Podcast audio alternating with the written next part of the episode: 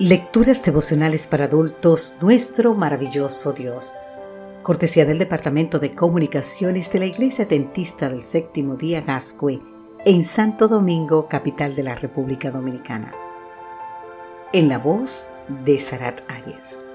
Hoy, quince de noviembre, interrupciones. San Mateo capítulo nueve, versículo treinta y cinco nos dice: recorría Jesús todas las ciudades y aldeas, enseñando en las sinagogas de ellos, predicando el evangelio del reino y sanando toda enfermedad y toda dolencia en el pueblo. No he encontrado en las Escrituras una sola instancia en la que el Señor Jesús se incomodara por las interrupciones. Un ejemplo lo encontramos en el capítulo nueve de Mateo. El Señor está hablando con los discípulos de Juan el Bautista cuando llega el jefe de la sinagoga. Su nombre es Jairo, según San Marcos capítulo cinco, versículo veintidós, para decirle que su hija estaba gravemente enferma. Esa fue la primera interrupción. Ahora bien, ¿qué hizo Jesús?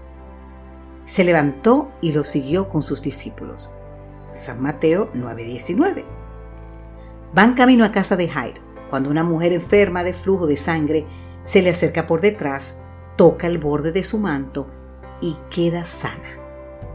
Segunda interrupción.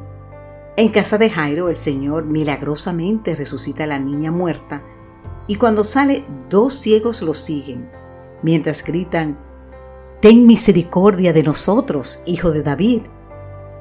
Tercera interrupción. El Señor lo sana, y cuando sale de la casa donde ha realizado el milagro, le traen un endemoniado.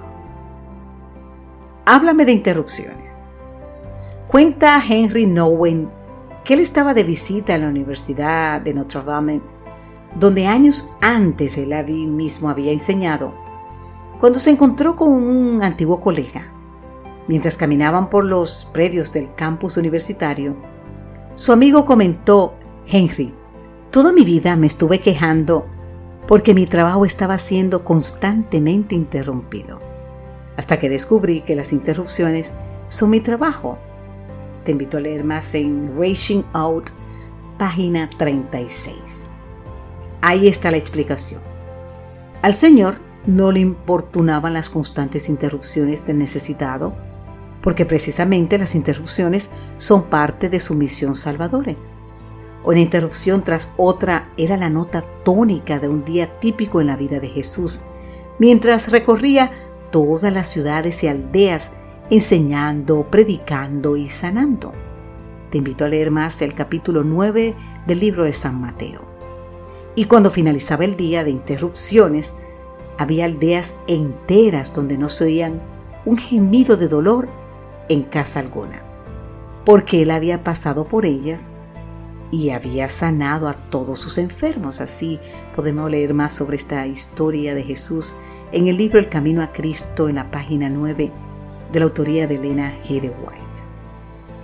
Querido amigo, querida amiga, no sé qué preocupaciones te están quitando la paz ahora mismo, pero sí esto sé: no molestas al Salvador cuando acudes a Él en busca de ayuda.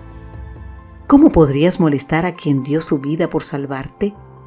Todo lo contrario, Él está anhelando quitar esa carga de tu corazón, si así tú se lo permites. Alabo tu nombre, bendito Jesús, porque eres un Salvador compasivo y porque no importa cuántas veces al día necesito de ti, siempre está dispuesto a escucharme y ayudarme. Amén. Querido amigo, querida amiga, no te detengas. Todas las veces que necesites ir a Jesús, hablarle, hazlo, que Él siempre está dispuesto a escucharte. No le molestan las interrupciones. Amén.